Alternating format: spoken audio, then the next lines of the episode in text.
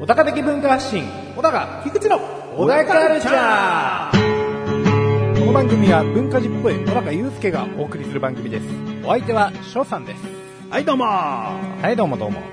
どうもどうもって、どうもどうも。さあれも、じゃないよね。さも継続してたかのように ね。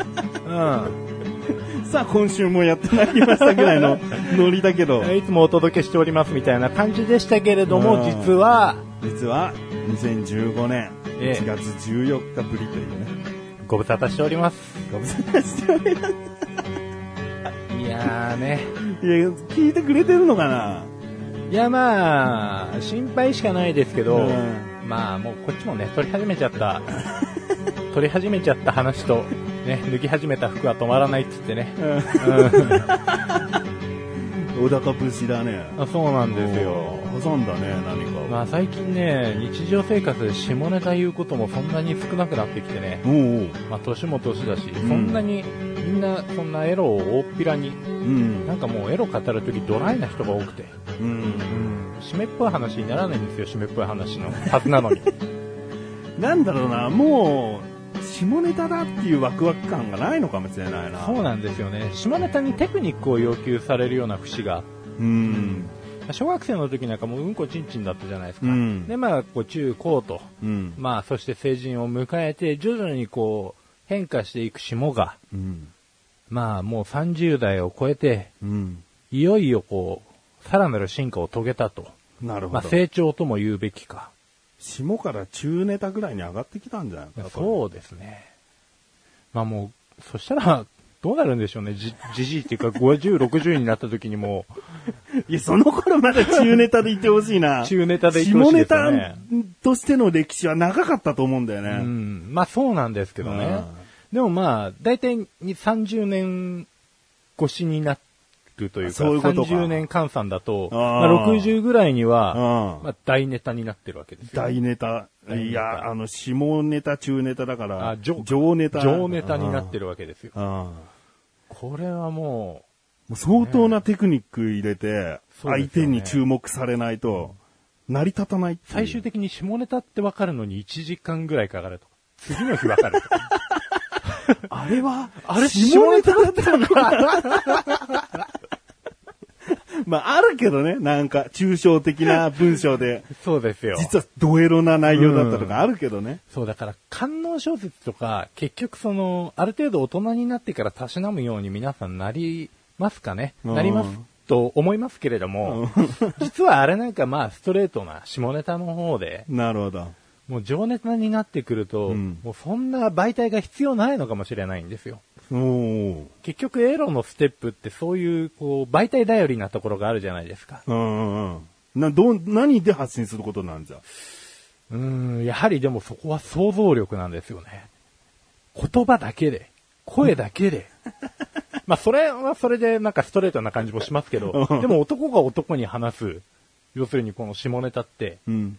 まあ、女の子が吐息を出すとかそういうことじゃなくて、うん。 うん。なんかもう語り口から、落ちまでみたいな、こう、なんかこう、ね。わかるわかんねえよ。 ダメだ、俺まだ全然上になれない。中だからまだ。ああ、ダメだ。うん、まだだって、認められないよ、情ネタは。うん。誰にも。そうですね。うんわ、からないもの。うん。今認められちゃったら、それは情ネタじゃないよ。そうなんですうよ。ん。結局、こう、かん、受け取り手側もね、うんうん発信する側もうん、情でなくては、うん伝わらないと。そうだね。うんまあ、単純に馬が合うやつみたいな話になってきちゃいましたけ ど、下ネタの質が合うだけみたいな 本感じ当にだなよ。っちゃったてまだすけど、、話分かち合えてる友達がいるだけのことだよ。お前やっとこの手の話分かるようになってくれたかっていうそ。そそそ成長したかみたい な。はい、153回です。ええ153回。ねえ。いそ や、じこゃあ の刻みはもう一からリセットされないそう、いやいや、いろいろ悩んでて、ええ。だからちゃんとこのさ、小田カルチャーが復活したっていうところからやっぱ話していきたいなと思ったんだけど、うんうんうんはいやもう聞いてお分かりの通り、小高祐介大復活ということでね。そうですね。こんな、こう、最初に話さなきゃいけないことそっちのけで下ネタだ、上ネタだっていうね、え無駄な話を仕掛けてくるぐらいになったのでね、 まあ、これ話のぞ、内容さして情ネタじゃなかったですけど、話のネタは下級の話をしたよ。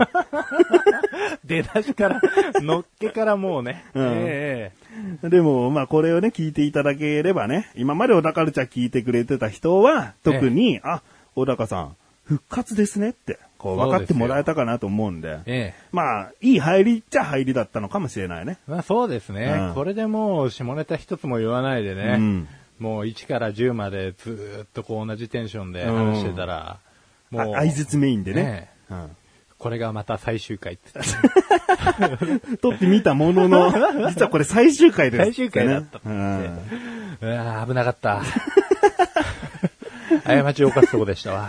ということで、153回としてね、やっていくわけなんですけええはいどはいはい、あのー最初の入りとか聞いていただいて違和感あった人いると思うんですけど、はいこの番組結構一新します。うん。は小高力文化発信、小高菊池の小高カルチャーというベースは変わらないんですけい。ど、今までやってきたコーナーとかありますよね。はいはいはい。小高郎の料理教室、え小高ましレビュー。え。はい。これはメインのコーナー2つだったんですが、えええなしと。え。なるほど。はいうん。いうことにしました。よりですね、ええ文化人っぽい小高っていうのを強調していこうかなと。ああ、なるほどね。えいや、ちょっとどういうことうん。 まあよくわかんないけど。うん。文化人っぽさ。え文化人っぽさというか、スマートさというかね、なるほどね。うん、ごちゃごちゃネタに頼らないっていうね。まあね、もう、情ネタ。 そうじゃねえよ。 情ネタでお送りし続けたらもう衰退していく一方だよ。みんな聞いて聞き終わって数週間後ぐらいに ね。あれは、ああれはあの話のこと言ってたのかって言って、最新聞聞いてもまたわかんねえからね。そうね、ただ意味わかんないやつみたいになっちゃうからね。うん。そうではなくてね。ええ。えーまあ、食べ物の話とか、はいはい音楽とか映画とかそういったレビューに関する話とかをですね、はしょり。うんまあ、はしょったものの、そういった話はもちろん出てくることはあると思うんですけど、えええもう、より大きく、いろいろなフリーな話をしていきたいなとあ、なるほどね。思っておりますので、はいはいはい。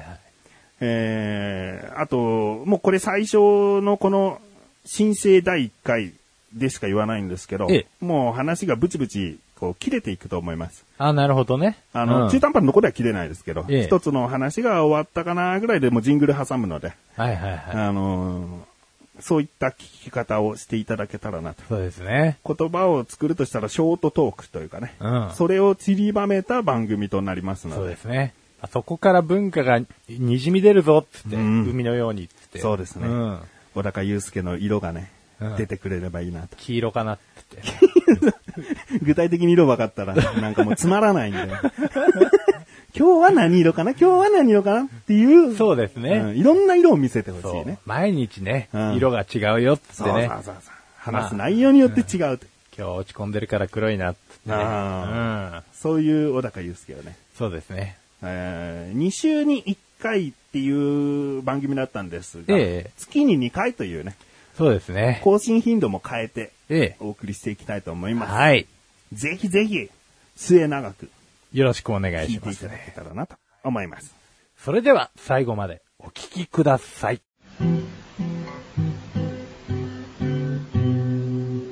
小田カルチャーは皆様からのご意見、ご感想をお待ちしております。番組ホームページのメールボタンをクリックして投稿フォームよりお送りください。いろんなメールお待ちしております。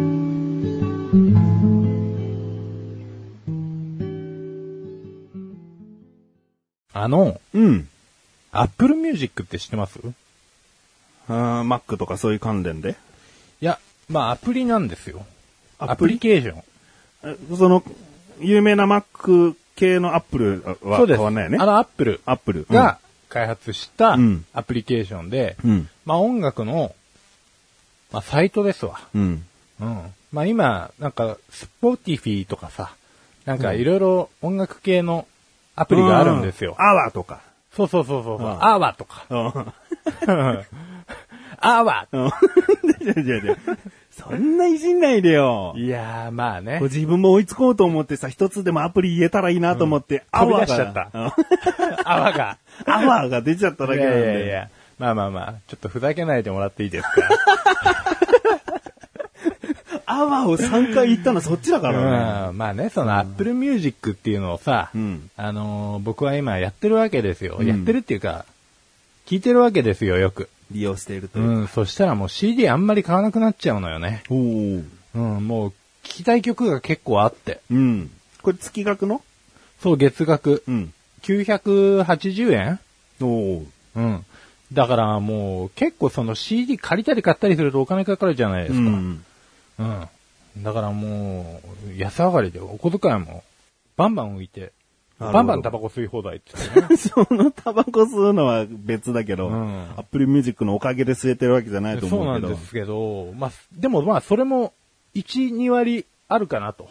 あ、そういうこと、うんまあそのわざわ Apple ざ Music のレンタルショップ行かなくてもみたいな。そうそうそう。んこの草暑い中、おー レンタルショップ行かなくても、うん。まあ、もちろんない曲もあるんですけど、うんまあ結構あるんですよ。僕が聴きたいような曲は割とあって、ん CM とかでおって気になったやつとかも、うん。こう、出るじゃないちょっと右端の方に、誰々とか、バンドの名前とか曲名が出たりするじゃない、もうすぐ検索して、うん。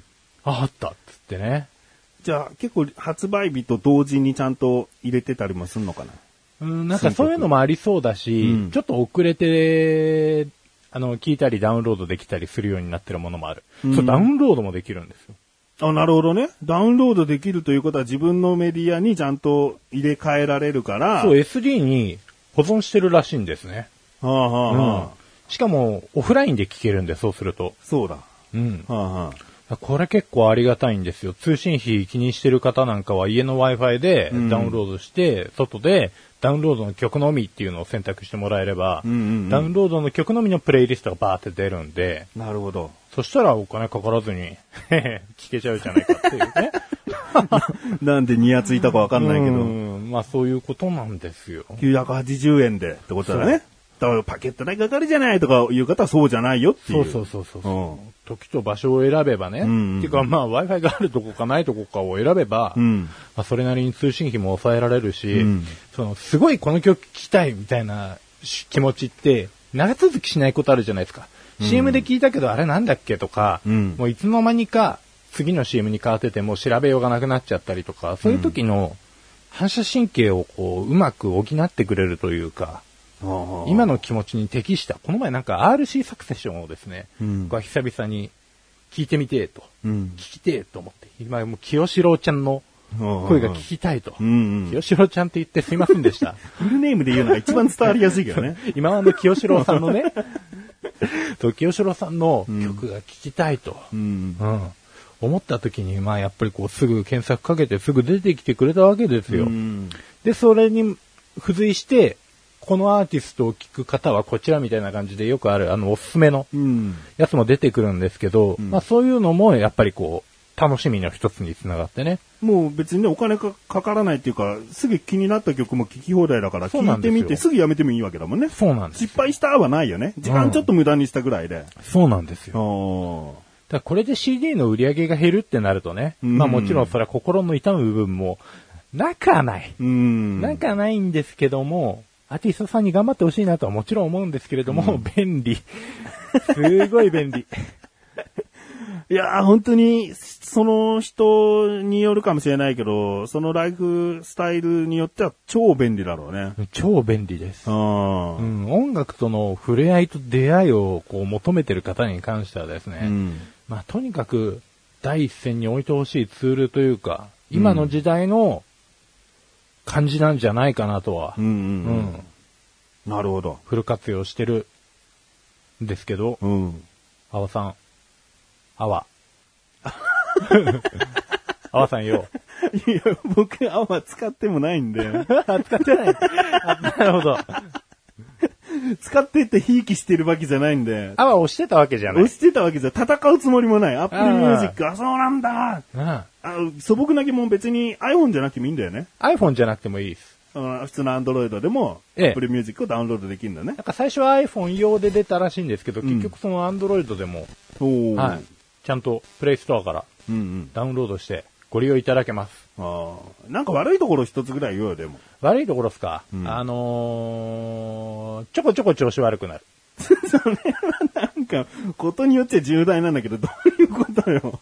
なんかもうそんなにログインなんて一番最初にすればいいだけなんですけど、うんたまにこう、本体再起動したりとかですね、あとはまあ、そこそこヘビーにスマホを使ってて、んちょっとメモリが圧迫されてるな、みたいな時、急にこの、一番最初のログイン画面になったりとかね。おーでも、そのお気に入りとかダウンロードした曲が消えるってことはないでしょそうそうそう。うんそれは大丈夫です、うんうんうんちゃんと自分の ID とパス入力すれば。うんうん。大丈夫ホーム画面に戻るだけねあ、。そうそう、ID 管理なんで。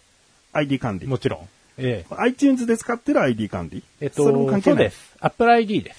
Apple ID。はい。じゃあ、パソコンにつなぐと、iTunes にも影響してくるの反映すんのえっと、するみたいです。はうあ。ん。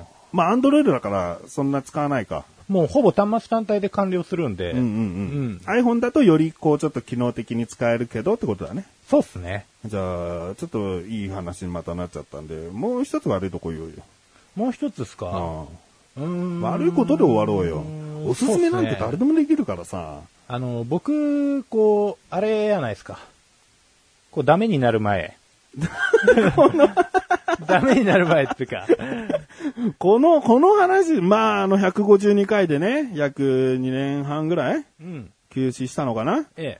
まあだから休止した理由がじゃあダメになったといそううそうそう、ダメになこった。とを理由とするならば、まあ他はね、横断歩道の緊急消費とかちょっと僕らがやってる他の番組を聞いていただければ、なぜこう休止があって今回復活に至ったのかっていうええ経緯は話すんそうで、ですね。その辺それはをこうひっくるめた上での表現として、んこうダメになった時あったじゃない ですか。かっこいいな、なんか地球が一度死んだ日みたいな、そうそうそうそう。ダメになった、 ダメになっそうたそうそう 嫁さんに怒られそうだけどね。 あんなに 面倒見たのに。いやー。まあまあ、ダメ、ダメになった時があったんですよ。うんええまあその時ね、特に星野源が僕はすごく好きだったと思うんですよ。ああ、そうだ。だね。星野源さんとか、まあ、くるりさんもちろんだったけど。そうですね。星野源も今やすごい飛ぶ鳥をごとくのね入れ方をしてて。どうだかがダメになって恋が爆発したよね。そうですね。まあ、恋以降僕もあんまり聞いてないんですけど、うん。でも、星野源の曲聴きたいなと思ったんですけど、iTunes ないんですよ。これが。iTunes じゃない、i、Apple Music う。んうんうん。なくて。で、Apple Music だけじゃなく、星野源は、やっぱりね、ダウンロードを良しとしてないのかもしれないですね。まあ、星野源さん限定じゃないよね、きっとね。他のうんアーティストによ他のアーティストでりも、あるってことだよそねうそう。そう。Mr.Children とかも何気にダメでしたね。あじゃあ、人によってほんと致命的さはあるね。そうなんです。悪いとこだかだ。ら。ここは悪いとこです。悪いとこだ。はい。小田カルチャーは皆様からのご意見、ご感想をお待ちしております。番組ホームページのメールボタンをクリックして、投稿フォームよりお送りください。いろんなメール、お待ちしております。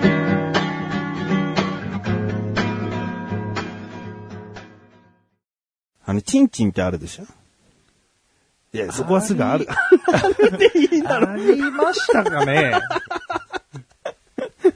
極上のしかめ面から入るんじゃな いよ。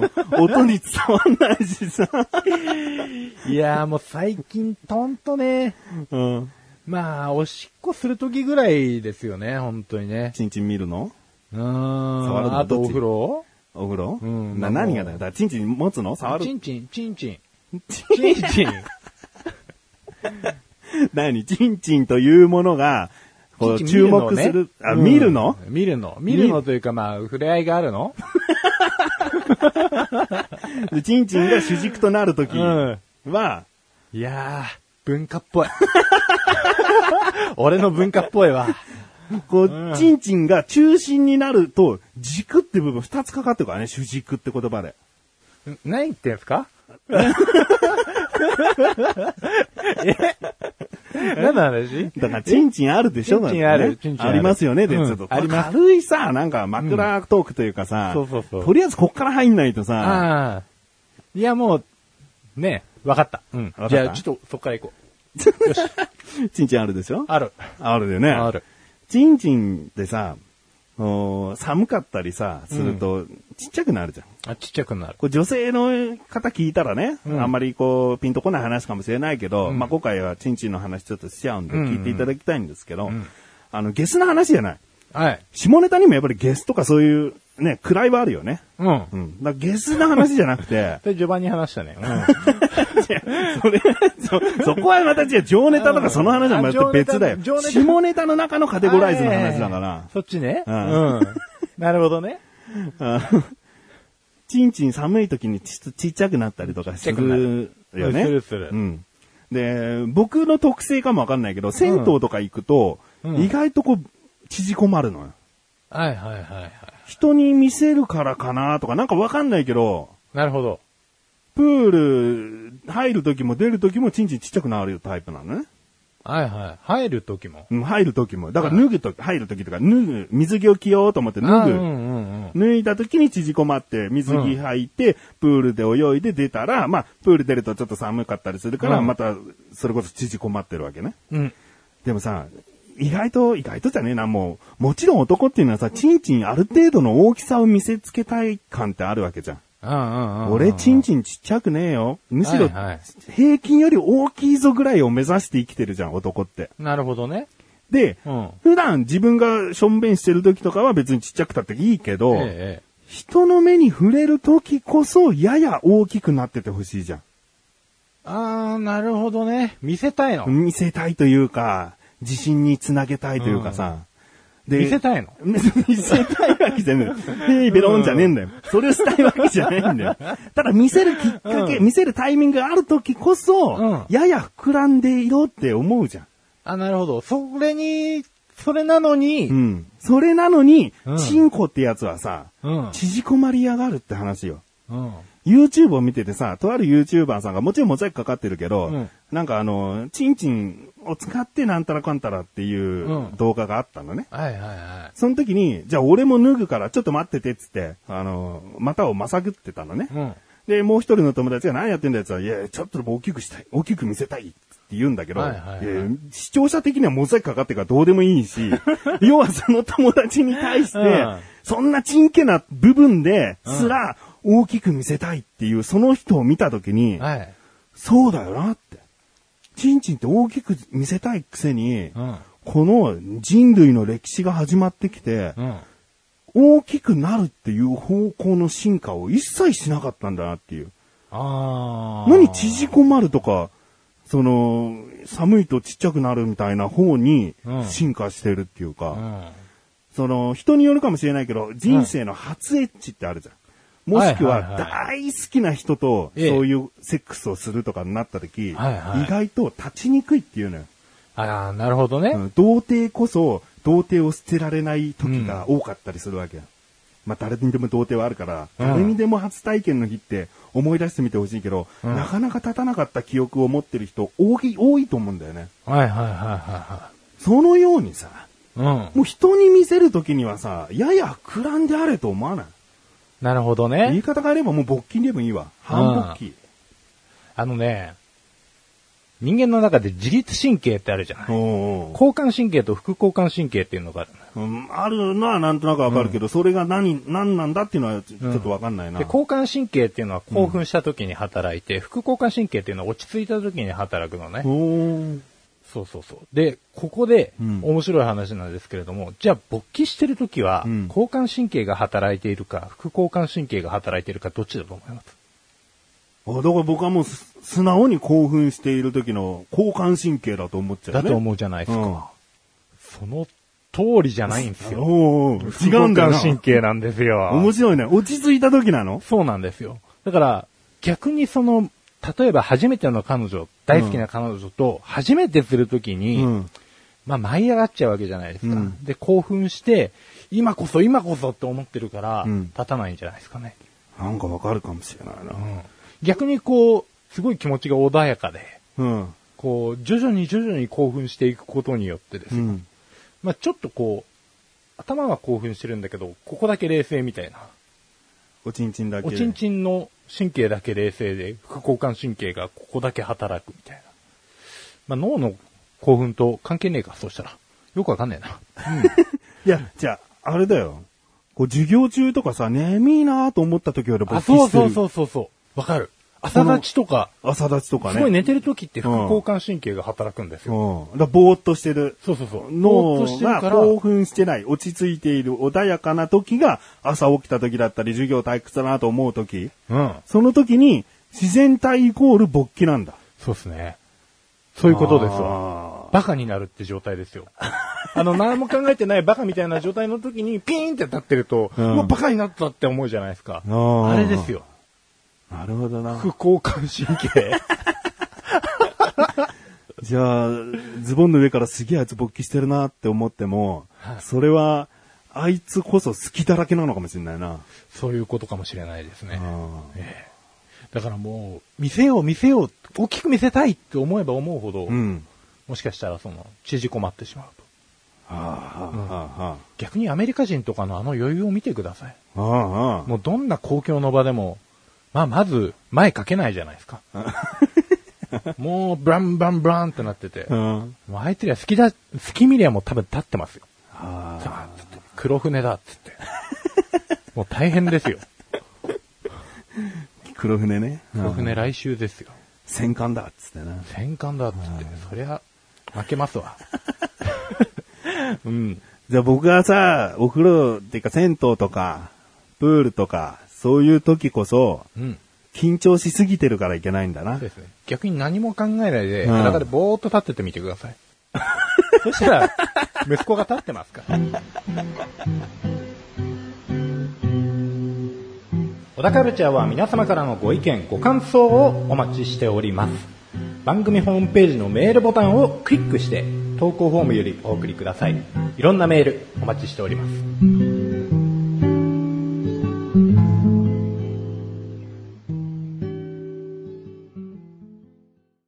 おーいい話だったな。いい話ですね。ちなみにあの、おしっこあるじゃないですか。んおしっこ。おしっこ我慢してる時って、うんうーんって興奮してるじゃないですか。うん。おしっこ漏れそうってバタバタしてる時。あれで膀胱が締まるんですよ。うん興奮すると。で、だから勃起しないってことはー落ち着くと、副交感神経が働いて、うん。膀胱が緩まるんで、うんおしっこがジャーって出る。うんうんうん。副交感神経が働くと、おしっこがジャーッと出る。そう、副交感神経が働くと。落ち着くと、膀胱が開く。うん。でも落ち着くと勃起するんだろそうそうそう。そこが不思議なんですよ。それ嫁さんも不思議って言ってて。なんでだろうねって。で、勃起しすぎてる時にはおしっこで出ないじゃん。出せないじゃん。うんでもね、人間の体をおかしな話で、汗の汗腺ってあるじゃないですか。うん汗腺とかも交感神経と副交感神経が逆なんですよ。うん。だから冷や汗とかかく脇とかにある汗腺は、副交感神経が働くと汗が出る。あ、違うか、交感、緊張すると汗が出るから、交感神経が働くと。うん。よくわかんないね、そうすると。うん。緊張するから、汗が出る。汗が出る緊張しないと、汗は出ない。と。うん。まあちょっと今度調べてきますわ。表にまとめてき ます。一回。うんね。まあ、こんな感じでね。え、なんで今さっきジングル入ってまた同じ話してるのと思った方はね。うん。まあ、そんなも感じなんで。うん。あの、はいやいや、話足りなかったんだよと思ったら、ちょっと続きは入るっていう。え え。意外に引っ張るっていうね。うん。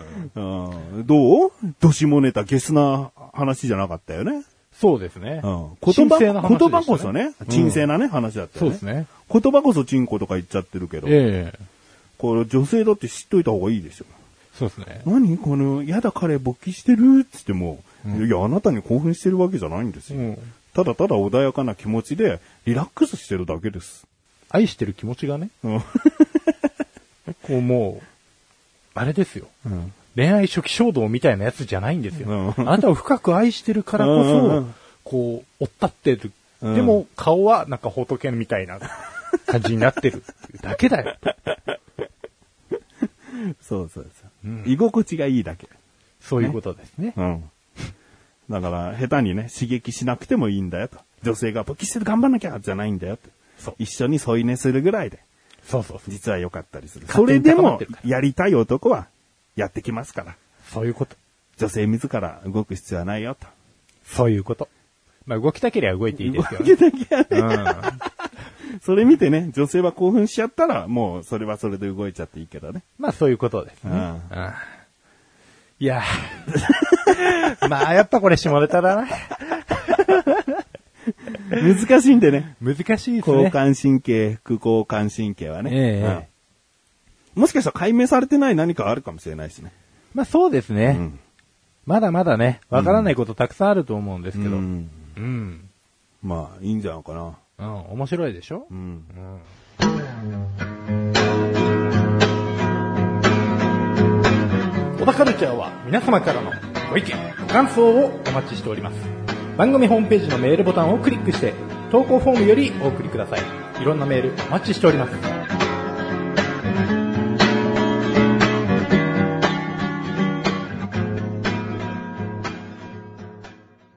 この前ね、うん。ついにうん。セミを倒したんですよ。セミ嫌いだね。セミ嫌いないのやあよ。なたよ。小高、セミ嫌いだよね。嫌いだよ。大嫌いだよ。本当にも人に向かってそんなに言ったこともねえだろ。う。いやもうね、でも本当家に入れないぐらいですよ。ああ。もううちの前セミすごいのよ、う本ん。聞いてます当よ。に。うん。僕車乗っててさ、え車乗ってよ。え。はい。もちろん窓閉まっててうよ。ん。で、その家族と話してたの、車の中で。ええ車内トークを。はいはい。まあまあ、そんな長くないけど、1分ぐらいしてた時に、ももにセミが止まってたの。えいつ置いてきたつって、え冷静に手に乗せて、車降りて、木に引っ掛けてあげて。マジか。もう、すごいね他の、あの、うちの家族は虫嫌いだから、ん暴れる叫ぶで、うん。僕だけが冷静に、さあ、久しぶりにセミ触ったなーぐらいの。マジでうん。だって怖くないと噛まないし、臭くないし。いや、噛まないし、臭くないと思うじゃない。毒ないし俺、あいつの羽に頬切られたことあるからね。運が悪いだけだよ。それはだっていう、街中の子供ですら爪で引っかいたら傷つくじゃん。いやいやいや、街中の子供は、いいでしょうよ。もうあれですよい。いよ虫を差別してるんですよ、僕は。そうだよな、ええ虫を差別してるんだよな。虫を差別しても、うん。人は差別しないですよ。うんなるほど。ままああ、かいや、そうとも言えないけどかっ。うん。こよくはねえけど。うん虫は差別してもいいじゃねえかよって今開き直ってるわけだよね。そうですう。ん。でも、この前、セミがですね、また襲いかかってきたわけですよう。ん。うちのマンションは4階、うんいや、7階建てなんですけど、ん僕の家は4階にあって、うん4階は渡り廊下なんですね。うん。だからかなり長い距離をですね、まあ長いっつってもそんなに長くはないけんだけど、 20ないんですけメどートルとかそうですね。うんまあ、そんぐらいありますさ。うん。で、伝統があって、うんそこかしこにセミがバチバチ飛んでるわけですよ。うんおいおいっつって、今通るのかっつって、 襲いかかるぞっつって、言ってねえよ。セミ襲いかかるぞとは言ってねえよ。むしろ夜だよ、こっち来ないで、こっち来ないでって怯えてるだけかもしれない。ややもうもう俺の目から見ればもう牙を向いてますよ、あいつら。やるぞ。だって元気なセミほどさ、そこら中飛んでるよ。もう弱ってきてさ、こっから出たいんですけどね、もうちょっと飛ぶ力がなくてっていうセミなんだよ。いや、違うんですよ。もう光が大好きで、ヒャッホーイってやつです よ。もうね、家の前に来たらさ、うんまたうちの前はなんだかわかんないけど、ようもう他のところより多いんですよ。2匹3匹止まってるんですよ。おお。で、まあ鍵を開けようとすれば飛 び。通ろうとすれば飛び。うんもう嫁さんにね、電話して開けてもらうこともあったしまってですよ。なるほど。うわ、怖えっつでっねてえ。と。でももうあまりに、もう自分で何とかしなくちゃいけないと。僕はダメになった時なんかもう嫁さん面倒見てくれたのに、うんセミの面倒まで見てもらうわけにはいかないって言って、でもうこう、傘を置いといたわけですよ。うん。お外のところにね、うん窓のサッシにこう、カッてかけといて、うんそれをバッと手に取ってですね、この前打ってやりましたよ。ホームランですよ。4階から な、撃つって何飛んできたものを撃ったの飛んできたものを、おーパーンって撃っておーで、そのまま外にポーンって飛んでいきましたよ。あいや、うーん、まあ、虫嫌いな人はしょうがないんじゃないかなと思うんだよね。いや、もう、でもね、ちっちゃい頃からだっけ、うん、いや、ちっちゃい頃は平気だったんですよ。ちっちゃい頃はエアガンで倒してたんですよ。倒してんじゃねえかよ。うんで触れるかとか、その近くにいてもビビりやしなかったかっていう。あ、ビビり出しましたね。でも、たわ、まあ、触ることはできましたし、虫かごに捕らえてたりしてました。うんうんセミの抜け殻も集めてました。うんうん。牛乳パックとかに。うん、なるほどね。くせえくせえ。ね。まあまあまあそういう少年ですら、大人になって苦手になるんだよね。ダメになっちゃったんですよ。あー最近でもね、それ考えんだよね。虫が子供の頃平気だったのに大人になってダメになる理由っていうか、うんやっぱ触れ合う期間が極端になくなったからだと思うんだよね。ああ、そうですね。その思春期あたりから。うん。そっから、ある程度いろんな、虫とは関係ないいろんな知識を得て、うん。で、それで、改めてセミやゴキブリとかと向かった時に、うん。気持ち悪さとか何かいろんな自分の今までの知識とかのもので、こう、ぐちゃぐちゃにして、生まれ変わって変わったかのように、できなくなってんじゃないかなっていう。え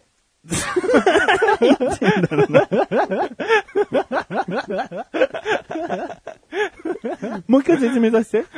もう一回、ももうう一回一回説明もう一回だけだよもう一回。ええ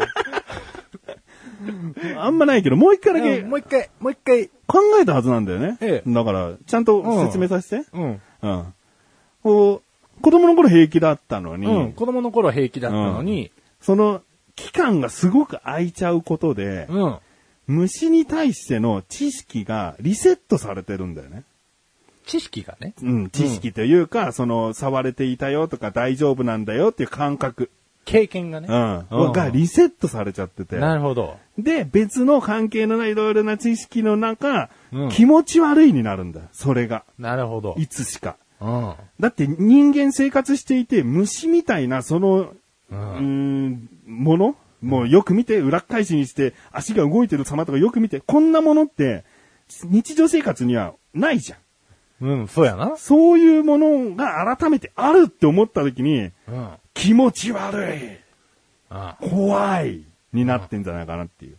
なるほどね。うんなんで平気なの翔さん。僕はリセットされなかったんだろうね。そういうことうん。やっぱりあのずっと触れ合ってた。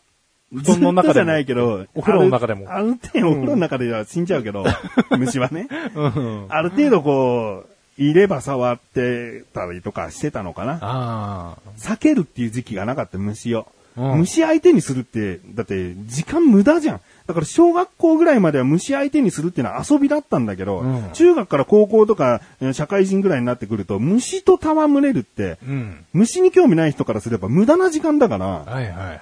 これ持って帰ってペットにしようとかじゃないじゃん、虫って。うんあまりそういうことする人は少ないじゃん。うだかん。らその経験をガーッと開けちゃうと、リセットされて大人になって改めて見ると、グロいな、キモいな、うん怖いなになってんじゃないかなっていう。ああ。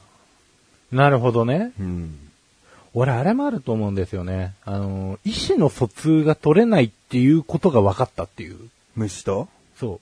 結局その子供の頃、 別に意思の疎通が取れてたわけじゃないんですけど、うんそこまで考えが及ばなかったんですよ。うん。こいつら何も考えてねえなとか、うん思わなかったわけですよ。なんかもう、とにかく動くし面白いみたいな感じでうん触ってたのが、だんだんこう、いろんな人と意思の疎通ができるようになって、うん。えー大人になっていき、いろんなことを学んでっていうところまでは一緒ですけれども、で、経験も、昔、虫と戯れてた経験も薄まってなくなって、うんで、また改めて見たときに、何にも考えてねえ、こいつ と。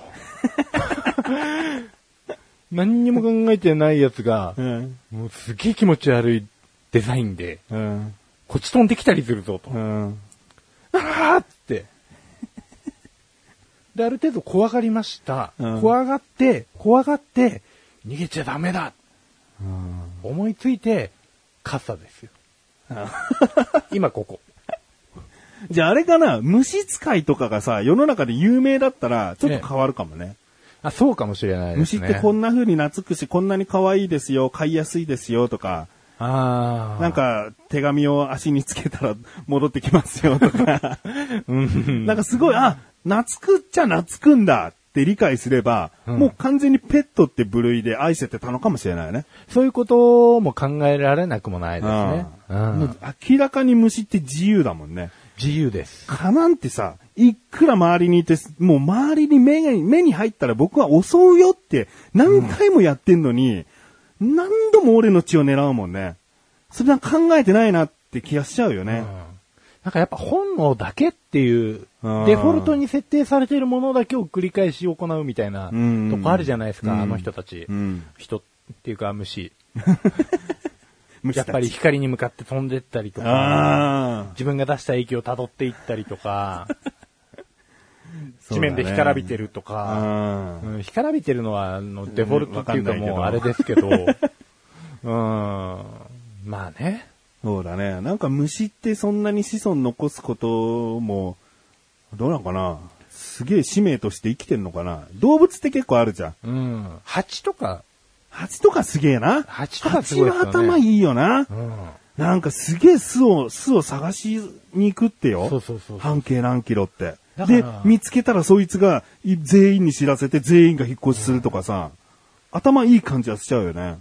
やっぱりでもあれも何ちゃんかあるんですよ。あーこう、アリとかだとやっぱり1ちゃん2ちゃんぐらいしかないじゃないですあかー。設定としてう。ん。やっぱりね、8レベルになってくると5、6個あるんじゃないかなとう。ん黒いものに向かって飛んでくっていう単純なチャンネルもあれうば、んうん。その女王蜂を守るとうか、ん。うん蜜がどうこうとか、うんうん。えーあと、刺すとか、うんアナフィラキシーショックみたいな、なんかいろいろあるじゃないです か。そこも人間の症状じゃんね。蜂は理解してないよ。アナキラキショックとは感じてないよ。あいつら、でも刺すときに実は、ハチ語で言ってるかもしれない。アナフィラキシーって。シャーシャープス だって刺した人全員それになるわけじゃねえからな。確かに。せめて毒針みたいな、そんな地味な技名だと思うよ。まあまあまあまあまあ、うんそういうことですよ。ん何がかわかんないけど。うん、すごく分かってても。蜂はチャンネルが多いだけだ。多いだけですよ、うんあれは。人間はもう無限って言ってもいいぐらいだもんね。そうですね。動物ももう本当に無限に近いぐらいあるかもしれないね。そうなんですよ。でも虫はチャンネルの数がすごく少ない。うんまあ50つっても少ないぐらいだからね。少ないでしょうね、うん人間ものすごい細かくできてますよね。んそういう意味では。うん。いやだってぼーっとしてたって、何してるか、この人が何をしているか答えなさいっつったら50個ぐらい出せると思うもん。ー。うん。出せますね。爪をうんす伸ばしているだってあるじゃん。ぼーっとしてても爪伸びるんだから、うん爪を伸ばしているとか、うんすげえ。汗をふつふつと出しているとか。今な。今出しとるけどな。あ いや、暑いよ。うあん。いや、いい話だった。いい話でしたうねん。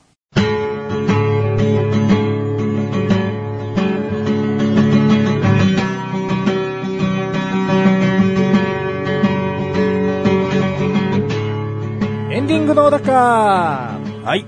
まあこんな感じでですね、小田カルチャー再開していきたいなと思っているんですけれども、はい今回あの若干長めですが、ええ初回っていうか153回特別会みたいな感じでね、若干長めにしたつもりなんですが、えー平均的には30分台ぐらいで、うんえーお送りしていきたいなと思いますので、おっす。うん。いや、ほんといろいろな、こう話題出せたんじゃないかな。最初そうのですね下ネタから入り、いや音楽の話、アップルミュージック、ねで、また下ネタチンチンの話になったり、ー、そうですね。虫の話、交感神経の話っていうね。まあ、ダメになった会、会じゃねえや。うん。ダメになった期間がこううんあってこそこう割とね、話も溜まってた部分もありね。俺、それダメになった甲斐があったって言ったらすげえなって 思うわ。俺ら絶対に前向きすぎるだろって 人生でならない方がいいと思ってるかいや、ら。間違いないね。まあ、う んまあもう皆さんもね。でもぜひねなって、うんなってこその何かはあったかもな。そうですね。うん。まあ、乗り越えた、乗り越えたっていうかまあ、うん、まあよくあんま覚えてないんだけどさ。